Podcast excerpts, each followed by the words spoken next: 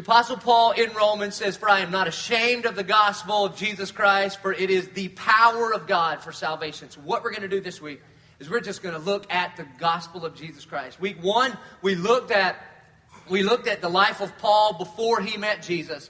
This week, we're going to look at that moment where he surrenders his life to the lordship of Christ. And I don't want to just look at the gospel and the power of the gospel in the life of Paul. I want you to look at the gospel in your own life. And, and let me just warn you, Christian, whenever we talk about the gospel, it's not for someone else. That the gospel has the power of salvation and justification, but also of sanctification, making us more like Jesus. that that the gospel, the gospel's power in our life, it, it saves us in the past, the present, and the future. That the gospel saves us in the past from the penalty of our sin, in the present from the power of sin over our life, and in the future from the presence of sin. One day in glory, th- there won't even be sin's presence. That's why everybody, everybody will be plenty to eat, healthy, renewed body. We don't need lawyers and policemen anymore. Praise God, all right? That it's just the very presence of God permeates all of glory. And so today what we're going to look at is the gospel. How is someone redeemed? So if you pick it up in Acts chapter twenty-six, beginning, I'm going to back up one verse from what your notes say, and I'm going to start in eleven. This is Paul on trial, and he's going to transition now from what his life was like before Christ to how he met Jesus. Verse eleven. It says, "And I punished Christians, I punished them, or Christians, often in all the synagogues, and tried to make Christians blaspheme, and in raging fury against them, I persecuted them, even into foreign cities." And now we're going to pick it up where our notes pick up. "And in this connection, I journeyed to Damascus with the authority and commission of the chief priest." Before we go much further, I want to point out that God came and rescued Paul in the darkest hours of his life. That Paul was looking for a church, but he wasn't looking for a church like you look for a church. See, you look for a church to attend. He looked for a church to kill people. See the difference? That, that he was in the darkest hours of his life, full of rage and fury, trying to wipe out the followers of the way. And it's that very moment that God is going to meet him right where he is. That's why we say over and over and over here that the gospel helps us to understand that God is not in love with some future version of you once you get your act together. God's not waiting to love you once you quit cussing so much, and once you become a better wife, or once you start tithing, or once you can entire, uh, attend church to get a whole series, you know, like attend all the weeks of a series, and then he will move in your direction. That's not how it works. That God meets Paul in the very darkest hours of his life. And that's why we know that it's okay to not be okay. It's just not okay to stay there. And so no matter how bad you think you've been, because I've got news for you, it's worse, all right? But you ain't as bad as Paul. I don't think we have Christian killers in the room. I hope not, all right? If not, I hope God saves you before the end of the service when I'm standing down here to meet everybody. But but that's where he meets him, in the very darkest places. And then look, look what happens. Verse thirteen. This is, Paul's going to describe that moment in time where he surrenders his life to Jesus. Verse thirteen. "At midday, O king, I saw on, on the way a light from heaven, brighter than the sun, that shone around me and those who journeyed with me." A part of the reason Paul describes this, and, and the, the author Luke writes this down, is because he wants us to know that this isn't like just a vision. This was an actual event. Because people tell me, some, you know, people come to me in our church and be like, "Oh, I had a vision," and they describe it, and I say, "I think that's some, you know, some residuals from your college days got stirred up around there or something else." All right, that doesn't sound like it's reality. And so this isn't like I had a dream or God came to me in the night. This was an actual event. Light shines, and then the Bible says everybody gets kicked off their horse. Verse fourteen, "And when we had all fallen to the ground, I heard a voice saying to me in the Hebrew language, 'Saul, Saul, why are you persecuting me? It is hard for you to kick against the goads.'" Now what we're going to do for the remainder of our time is we are going to walk through the doctrine of salvation. The doctrine of salvation. We're going to put on display who God is and how he saves. And as we look at the doctrine of salvation, We'll, we'll get a glimpse into who God is, the nature and the character of God, that God is love. And since he loves, his love is poured out upon us. And he decides to save men and women and students and children like us. And what I want you to see here is I, I want you to see who God is and how he saves. Because there are many of you in the room, and you've surrendered your life to Christ. And it worked. but you don't know how it worked. And you don't have to know how something works in order for it to work, right? Like anybody that's going to use your smartphone this afternoon. I mean, what kind of voodoo magic is that? I don't know. But you pick it up and you push the buttons and it works. And so I want to unpack a little bit of um, what theologians call the Ordo Salutis. Ordo Salutis is Latin. It means the order of salvation. Now, here's the here's the problem with systematic theology is that God isn't quite as systematic as systematic theologians like to make him out to be. The Ordo Salutis has ten steps of salvation. Eight of the ten steps are covered here in Paul's salvation. We're not going to talk about the last two. The last two are die and go to heaven, so we're going to just kind of leave those for, you know, your funeral or something. But we're going to go uh, one through eight here today. And they're all true. The doctrine of salvation is very, very important. But I would say this, that um, that it's way more organic than, than the steps that we're going to walk through, okay? It would be like trying to track the order of you falling in love with your spouse. You know, step one, I saw her across the room. Step two, Chili's. Step, I don't know what your order would be. But, you know, all the things might be true that you write down, but it didn't quite go that way. You know, it's a little messier. But that's what we're going to look at. And so as we unpack these verses, I want you to see how we are redeemed, how we can have a personal relationship with Jesus Christ. And so just in this first sentence, in verse In uh, verse fourteen, you see all kind of stuff here. And we and when we had all fallen to the ground, I heard a voice saying to me in the Hebrew language, Saul, Saul, why are you persecuting me? It is hard for you to kick against the goads. First and foremost is that Jesus pursues Paul. Paul isn't seeking God. You get this? That Paul's looking for church, but again, he's looking to wipe a church out, not attend to one and become a member. And Jesus seeks Paul. Paul does not go looking for God. And so Um, you need to know this, that the Lord is coming after you. And that's a positive thing, that the Lord initiates salvation and not the other way around. This past week, I think on Thursday, um, I was filming a, a video for a church planting conference that our staff is going to attend this fall, I mean this spring. And in fact, we, we all attended two years ago to try to learn how to plant a church. So we went to their conference, they taught us how to do a church, we came here to church, and now they were asking us all these questions. And and because of our attendance boom, you know, since we opened, the guy interviewing me said, are you an attractional church? Are you an attractional church? And I said, well, I mean, I know what you're asking because, you know, there's labels for all these different kind of churches. And I go, actually, I wouldn't say we're an attractional church. We're, we're, kind of a, um, we're kind of an insulting church. That's kind of our deal. He's like, what do you mean? I go, well, people come in and, and, and we want to make it easy for people to hear the gospel. So we got people in the parking lot, people holding the doors, and we try to be friendly, invite everybody in, and make room for everyone. But once they get here, we're not really trying to attract them to our programs or attract them to, to attend our church. In fact, we just insult them. They come in the room, hey, welcome, hope everybody's comfortable. Um, hey, uh, you are a wretched, black-hearted sinner. And if, if you're looking for the lightning bolts because you're in church, then it, you probably deserve them. And, and you think you're bad. It's worse than you think. You're not just bad. You're dead. You're not a bad person that needs to get better. You're a dead person that only in Christ can be made alive. And so we love you, and you're wretched. And that's kind of our, that's kind of how we roll here. But it is because we care for people. It is because we love people. And instead of trying to be an attractional church, we try to talk about the, the, the glory and the magnificence of God. And then God attracts people to God instead of us trying to attract people to environments. That's kind of the, the difference. And then our people leave, and they're mad. They're like, I can't believe this guy who tell me, call me black-hearted. And then they go and get six friends and be like, come to this church with me and listen to how awful this is. And everybody gets in there, and then in two weeks, they're all Christians. That's how that works. And that's our strategy, which means we don't really have one. So, but it's because it's because just Jesus pursues. And, and I know I just said this, but Jesus loves and saves Paul at his worst, not after he got his act together. That in his worst moments, then Jesus goes after Paul. And in your worst moments, so if you think you've sinned so bad this week that God could never love you or save you, then I've got good news. You are perfectly positioned to become a Christian. Because Paul, in high school, would have been least likely to become a Christian. You know why? Because he grew up trying to kill him.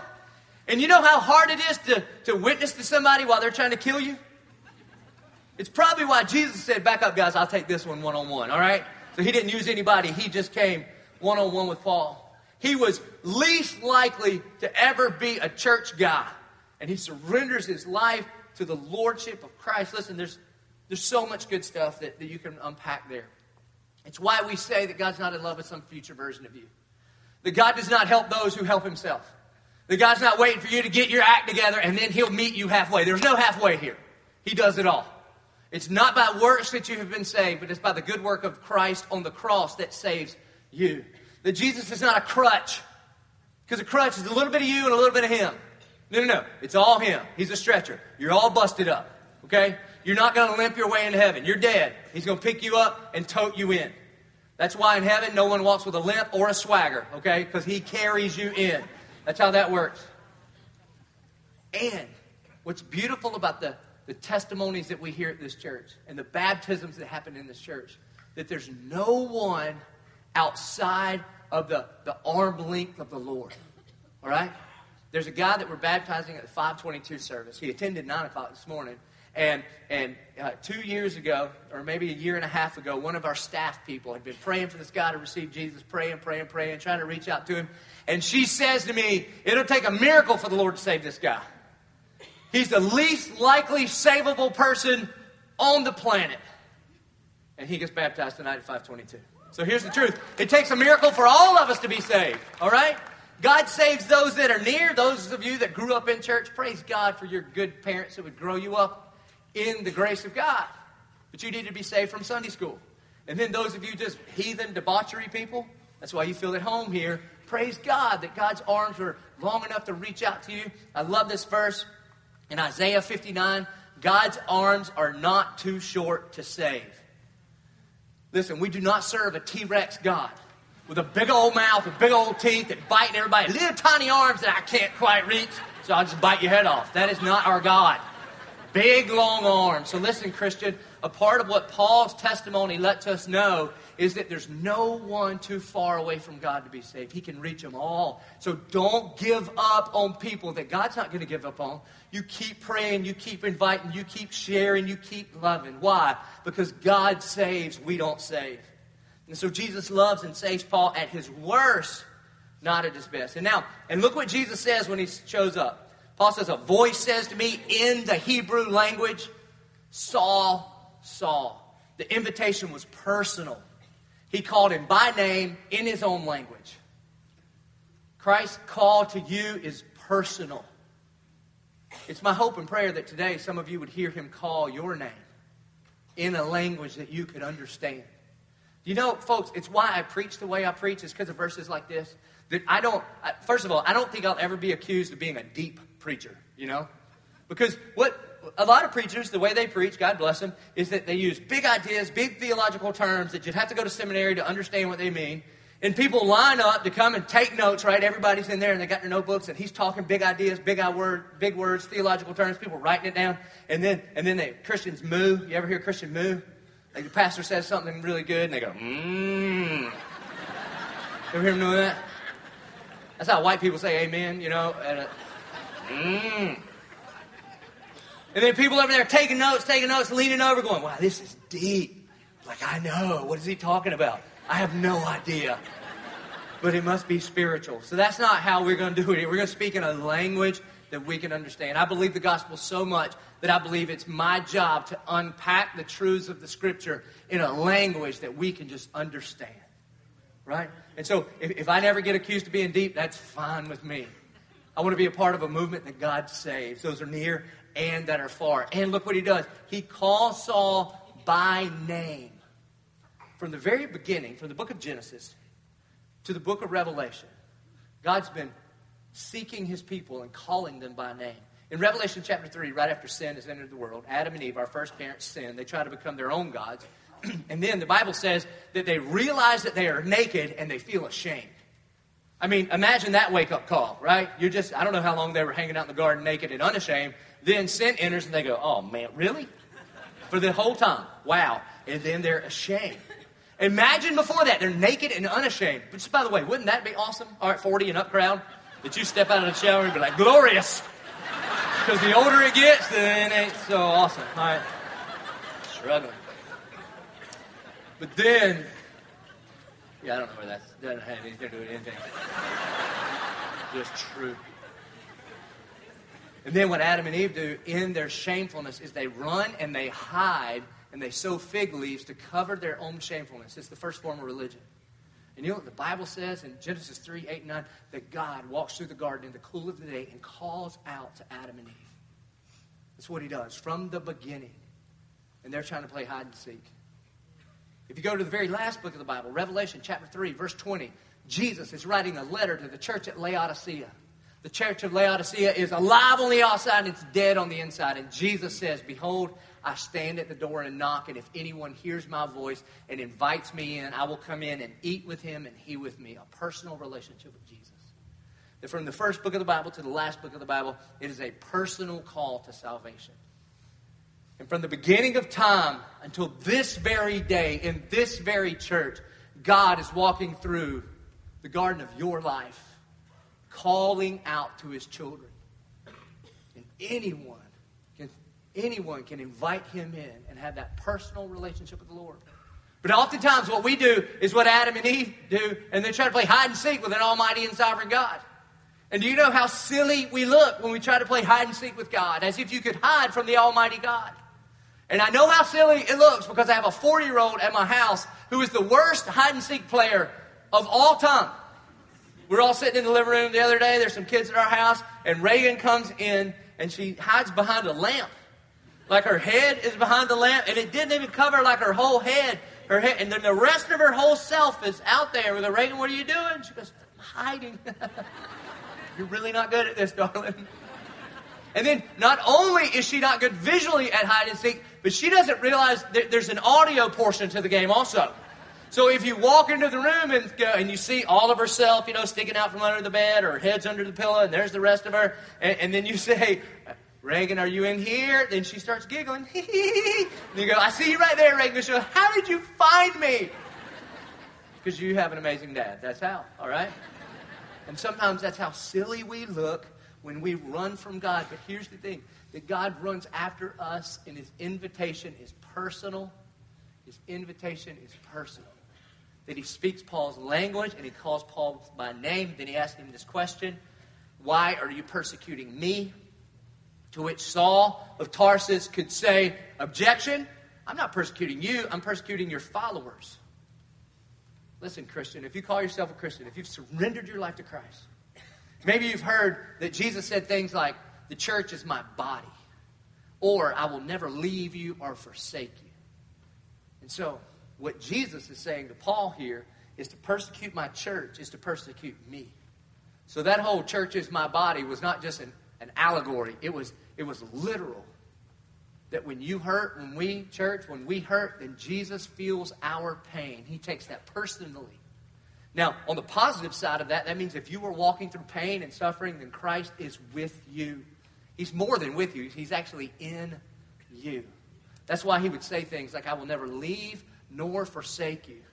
And for those of you that when the service is over, you go up and you sign up for a mission trip and you go to wherever it is, Jamaica, Panama, Costa Rica, Uganda, Brazil, and you serve the least of these little ones in this world, Jesus says, whatever you do to the least of these brothers of mine, you also do for me. That there's something supernatural about the gathering of the saints that Jesus says, I am present there in a way that I'm not present anywhere else. And that's why he says, why are you persecuting me? And then he makes this statement. It is hard for you to kick against the goads. Goads were these sharp sticks that the farmers or whoever driving carts that they would fashion and they would stick to the front of the cart. So it would be behind the animal and in the front of the cart. So that the animal that was pulling the cart, whether it was a horse or a donkey or an ox or whatever, that, that sometimes when they would get frustrated or aggravated and they would want to kick the cart, then they would put the goads there so that when it kicked the goads, it would cause injury to the animal. It would hurt them. It would cause pain to them. And essentially what Jesus is saying here to Paul, and he, it, it's true for every single one of us, is that whenever we reject God, we think we're rejecting him and hurting him, but we're the ones that suffer. That to reject God is to is to actually run towards life as it ought not be.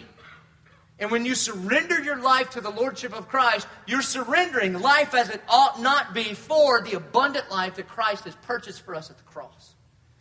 And so when we reject God, when we turn our back to God and our face to this world or to others or to ourselves or to religion, all those things we talked about last week, let me just warn you, it's kicking against the goads. It's a self-inflicted wound, and pain is coming. and, and the manufacturer of anything knows this. If you if you take if you take something that has been manufactured or created and use it in a way that it was not created to be used, it's going to break down. Soon it's going to break down. You take your vacuum cleaner and you try to use it as a sledgehammer. It'll work a couple times, but but not for very long. And then you've lost your sledgehammer and your vacuum cleaner. And you were created by God for God. That God created you almost like an engine, and the fuel that you run on is Him. And you try to run on any other fuel than Him, whether it's yourself, religion, the world, or others. And I'm just telling you, the breakdown is coming. And so when we talk about surrendering your life to Jesus, what you're just surrendering is you're surrendering life as it ought not be. And you're surrendering to the, what you were created to do, that you were created for God and by God. And that's why Jesus says to Paul, it's hard for you to kick against the goads. Like you think you're going to hurt the cart. Actually, you're just hurting yourself. And anytime we reject God and turn to any other functional Savior, then pain is on its way. And so Paul's going to respond in fifteen. And Paul says, and I said, who are you, Lord? Which is really kind of a funny question, right? Because he answers his question in his question. Who are you, Lord? Who else could it be? Bright light, out of heaven, know you by name, speak in your language, kick everybody off the horse, talking to you personally. You see, Paul knows who it is. Just, I don't know why, but he's just going to ask anyway. Can I just tell you, you know the same feeling, don't you? There's some of you that God has been wooing unto himself here at this church. And, and you just started showing up. And you didn't even like it at first, except for the next week. You came and brought friends, and you've been just being drawn unto him and drawn unto him, and, and you can't even believe. You're thinking, oh, no, I might become one of those Christian people. I can't believe it. I know it's ridiculous, isn't it?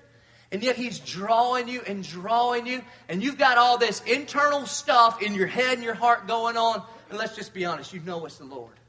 You know it's the Lord. Because I can tell you who it's not. It ain't me. You notice how many baptism videos they start out, well, I started going to church, and Joby spoke right to me. Let me tell you something. I don't know you. I mean, I would love to know everybody here, but I don't think I can. But I don't know you, and nobody sends me an email about you.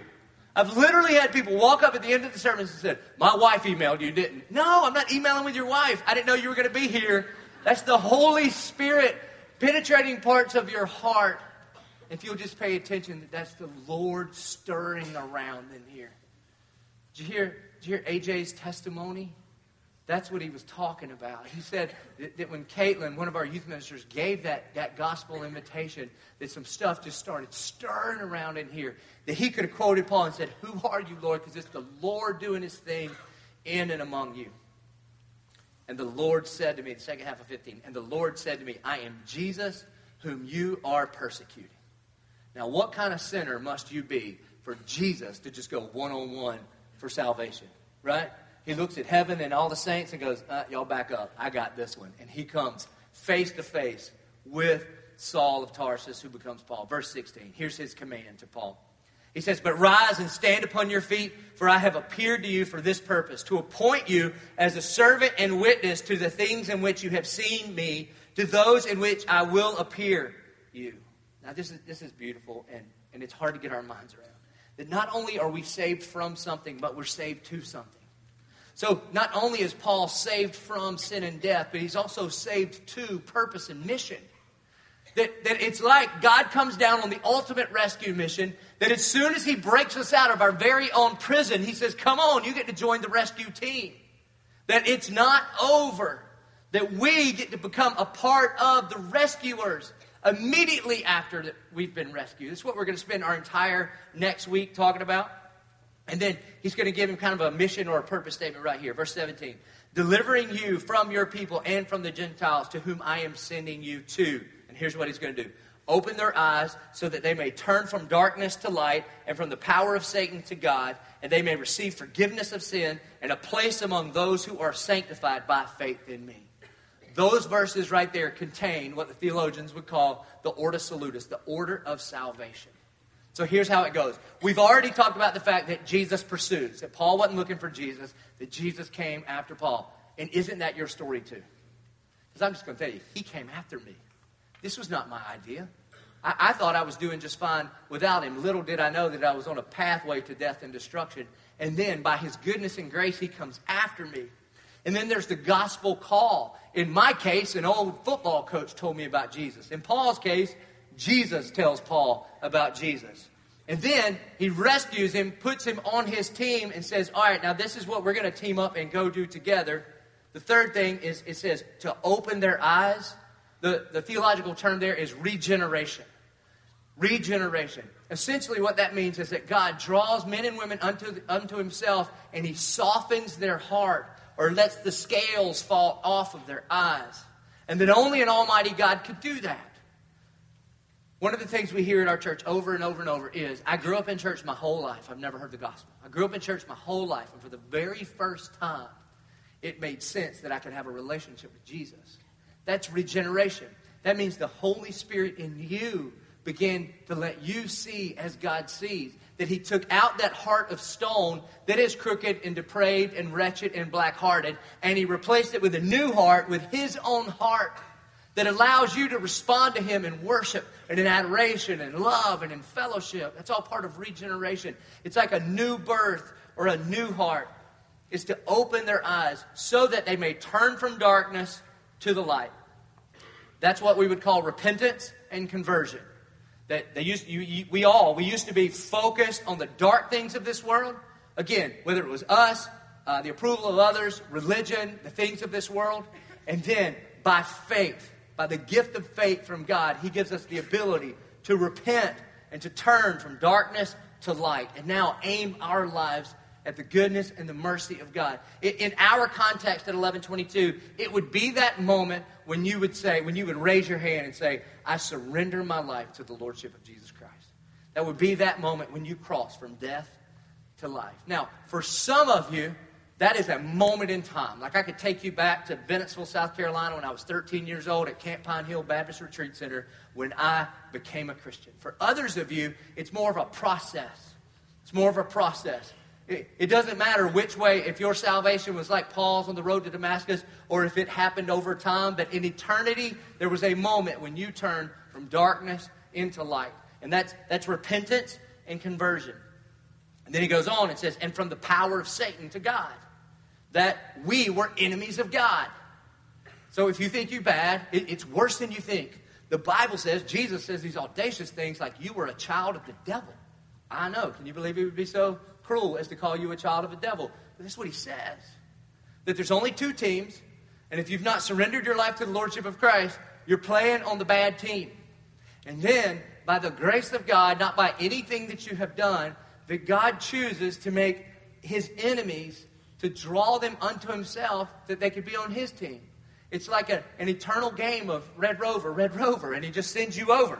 But instead of you trying to break through the hands, he wraps his arms around you when, when you make your way over. And so all of us, every single one of us, were dead in our transgressions. We were enemies of God. By nature, we were under the wrath of God. But by God's grace and mercy, he draws us unto himself. And then this is what he does. That we may turn from darkness to light and from the power of Satan to God, that they may receive forgiveness of sins. The theological term there is justification. Now, this isn't a totally accurate definition, but it'll always help you remember what justified means. It's justified, never sinned. By what Christ did on the cross, he paid for my sin. And so if I receive Christ, I can receive his payment for my sin, and I stand justified before God. Justified, never sinned. That I'm made right before God, not by anything I've done, but by what Christ has done. Now, for a long time, I had, I mean, I had some, some serious um, some serious questions about what theologians would call substitutionary atonement. You know, I'd say, God, it seems like you created this whole system, and then when you got to the end of Genesis chapter three, you'd painted yourself in a corner. And when people sinned, you were like, oh, dang, now I got to send my only begotten son to die on a cross. Why does somebody have to die for you to forgive us? I don't understand. I forgive people all the time, but no one has to die. I mean, you know, when people sin against me and they come and say, hey, will you forgive me? I go, I'd, I'd love to, but you've got to sacrifice your cat, all right? So you kill your cat, and then me and you will be made whole. So if I'm just, a, you know, regular guy and I can forgive people, then why can't you forgive people? Well, here, here's the thing. All of us tend to um, underestimate our sin and overestimate our goodness. That when we sin, it's a slap in the face of an almighty God, an eternal, everlasting God. And God is just, and God is holy, and it is not in his character or nature to just overlook sin. And for us to even think that he could leave sin unpunished, it's because we don't understand the magnitude of a rebellion against God. And that we're not just victims of the rebellion of Adam and Eve, but we are, we are glad participants in it every day. That we're enemies of God. And in eternity, it's like blood is the currency. And so Christ pays the debt that you and I have created. And if it seems kind of extreme, it's because we don't understand the extremeness of our sinfulness. I'll, I'll give you this illustration. We bought a house um, this summer. Brand new house. We love it. It's awesome. It's just God's blessing upon us, and we love it. And it's new. So when stuff's new, you know how you try to keep it new for as long as you can keep it new? Um, and my wife's going to win the record of the newness keeping award, right? Because she, is, our house is always super clean and all that. One day, a few months ago, I hear this scream out of the bedroom. And I go walking in there, and Reagan Capri, our beautiful, precious, little, sinful four-year-old, has a uh, uh, marker, uh, and she's writing on the walls. Just writing on the walls. Not just one wall, but all of them that she could get to, she's just writing on the wall. And so Gretchen's going, no, in a very tender, loving, caring mom kind of way that will not scar her as an adult. And then I, and then we come in, and so she's totally busted. And she just looks at us. She's like, I mean, she gets all, she knows she's in trouble, and she gets sad and cries and goes to her room. And then later she's like, I'm sorry. So in that moment, what am I to do? What am I to do? See, do I just go, oh, don't worry about it, Reagan? See, here's the thing. Reagan doesn't even realize the magnitude of what she's done. She doesn't realize that to, that to return the walls back to their original condition, she doesn't even know what that takes, does she? She doesn't know that that requires a trip to Lowe's and always two or three. You can never just go to Lowe's once. It's like a yo-yo effect. You have to go back three times. And she doesn't know about matching paint. And there's there's not just it's not even just color. It's like flat, semi-gloss, gloss. You know, you got to get that right thing. And what if I were to say, say to her, okay, Reagan, you have to you have to return these walls to their original condition. Why? Because you have a holy and just mom, and these walls will not be overlooked. They will be returned to their original condition. She doesn't even have the ability to pull it off herself, does she? She's four years old. She doesn't know where Lowe's is. She doesn't have a job to pay for the stuff. How's she even going to get there? And even if she rallied all of her toddlers together, you know, let's unite.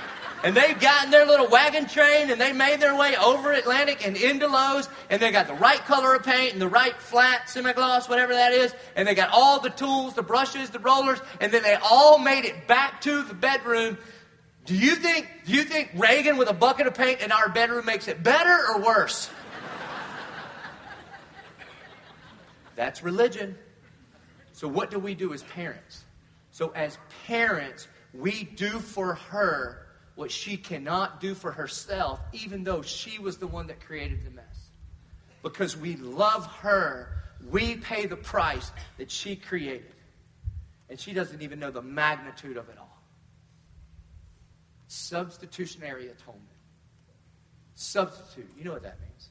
That means somebody else. Atonement just means payment. That when Christ died on the cross, he made a payment for our sin. To, to forgive us of our sin, and we don't even understand the magnitude of it all.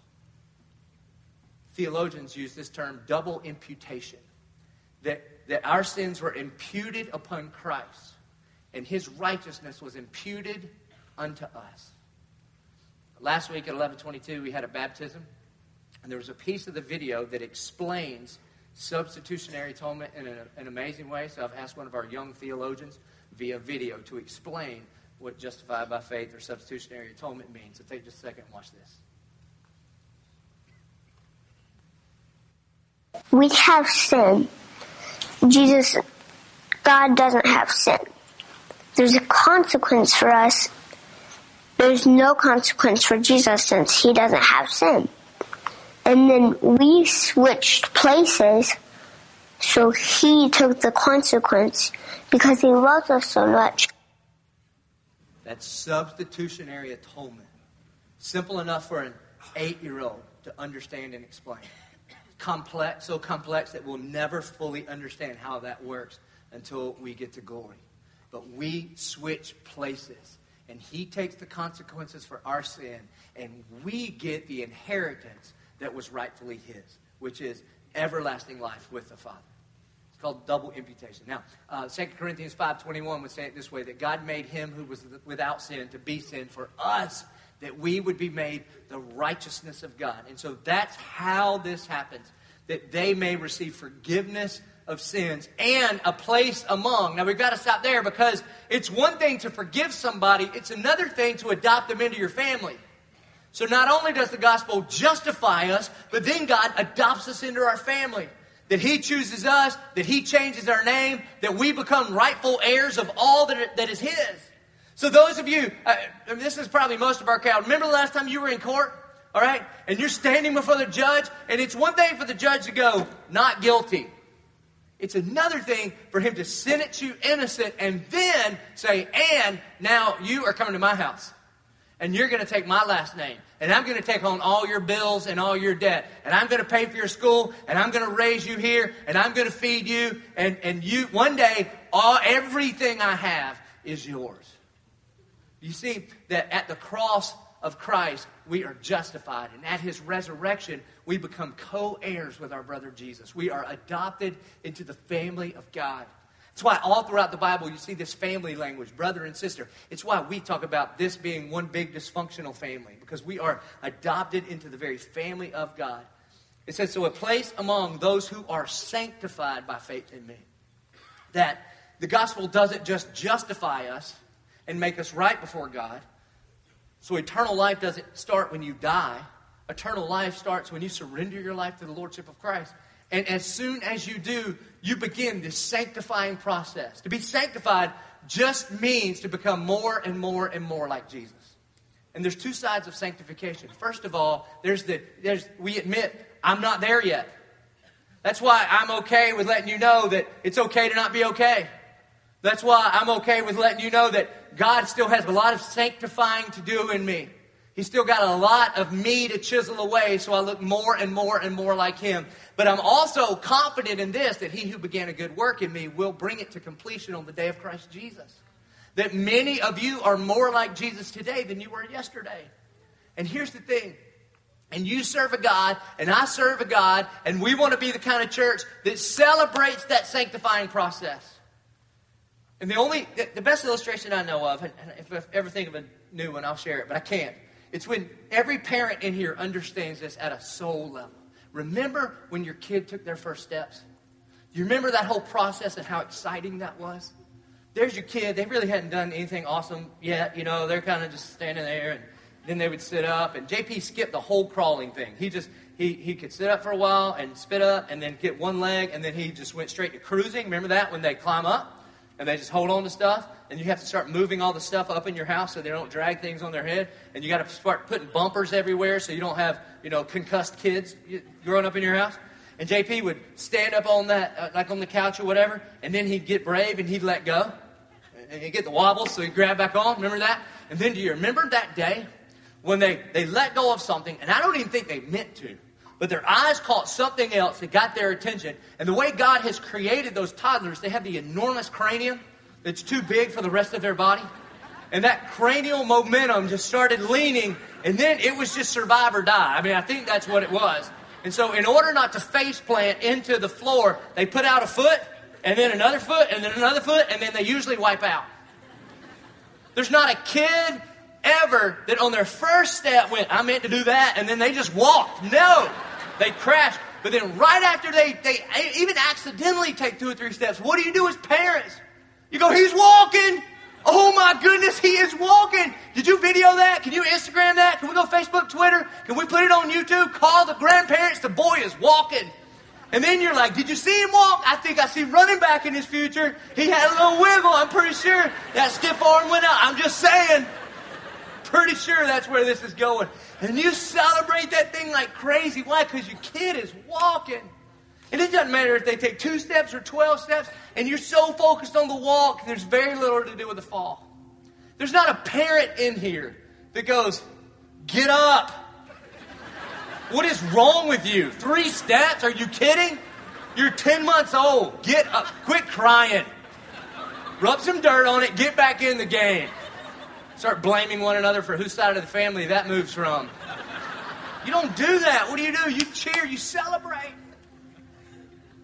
It's it's it's part of the sanctification process.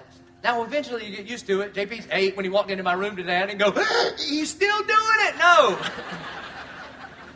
But you celebrate progress. Look, we're the kind of church that not based on what you're trying to do, but based on the gospel work inside of you, we celebrate the steps. And some of you are, some of you today are going to take that very first step to put your faith in Jesus Christ.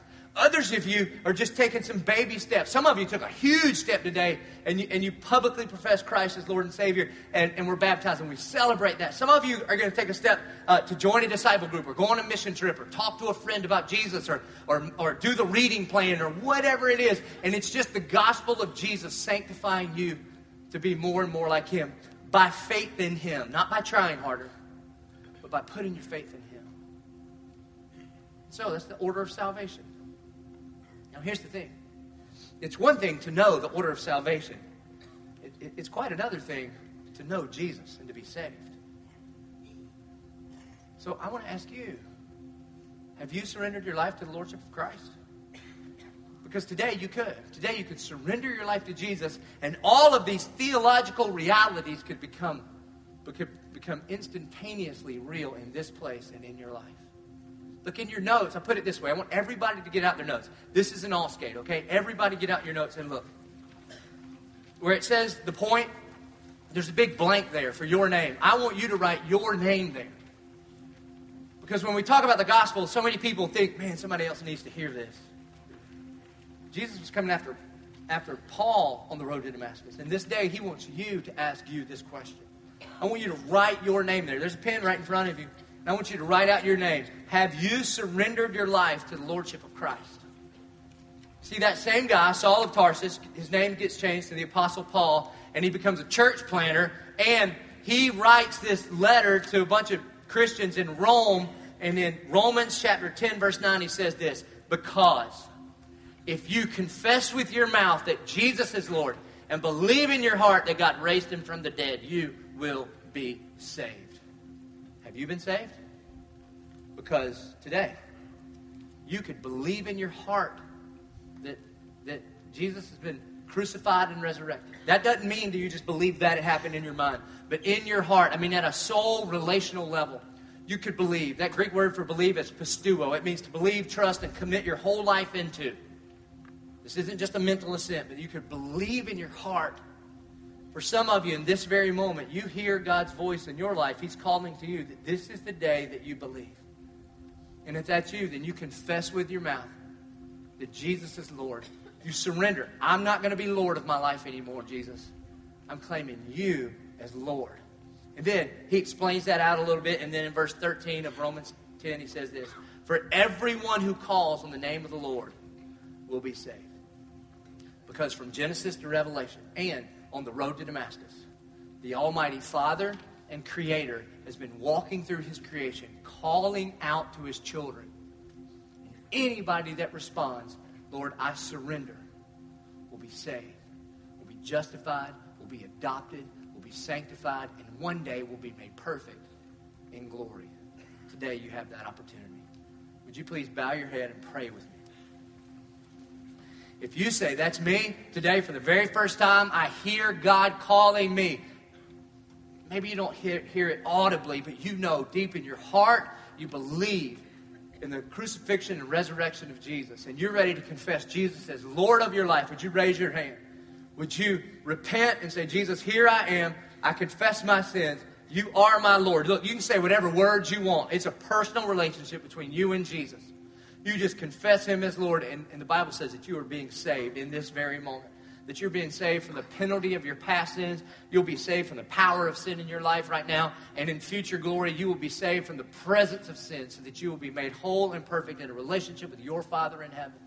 Dear Father in heaven, we love you. We thank you that you save. That just like from the beginning in Genesis to the end in Revelation to the to the, the road to Damascus in Paul's life, and this day in this church and this service, God, that bright lights are shining down. Jesus, that you are calling out people by name in a, in a way that they can understand. And people are repenting. The sins are being forgiven. Sins are being washed away. We're being adopted into your family. And we're being made to look more and more and more like you. God, we thank you that, that it's your work that we lean into, not our own. God, we love you so much because you first love us. We pray it in Jesus' name. Amen. Hey, would you please stand? Church, we have a lot to respond to. We have a lot to celebrate. Worship is our response to God for who he is and what he's done. And today, in this place, there were men and women who surrendered their life to the Lordship of Christ, and we, and we celebrate that. And so we, we respond to God by giving our tithes and offerings. You know how to do that if you're a regular. We respond to God by coming to the altar and just, and just spending time one-on-one with him. And we respond to God by joining our voices together in worshiping him in song. So let us respond.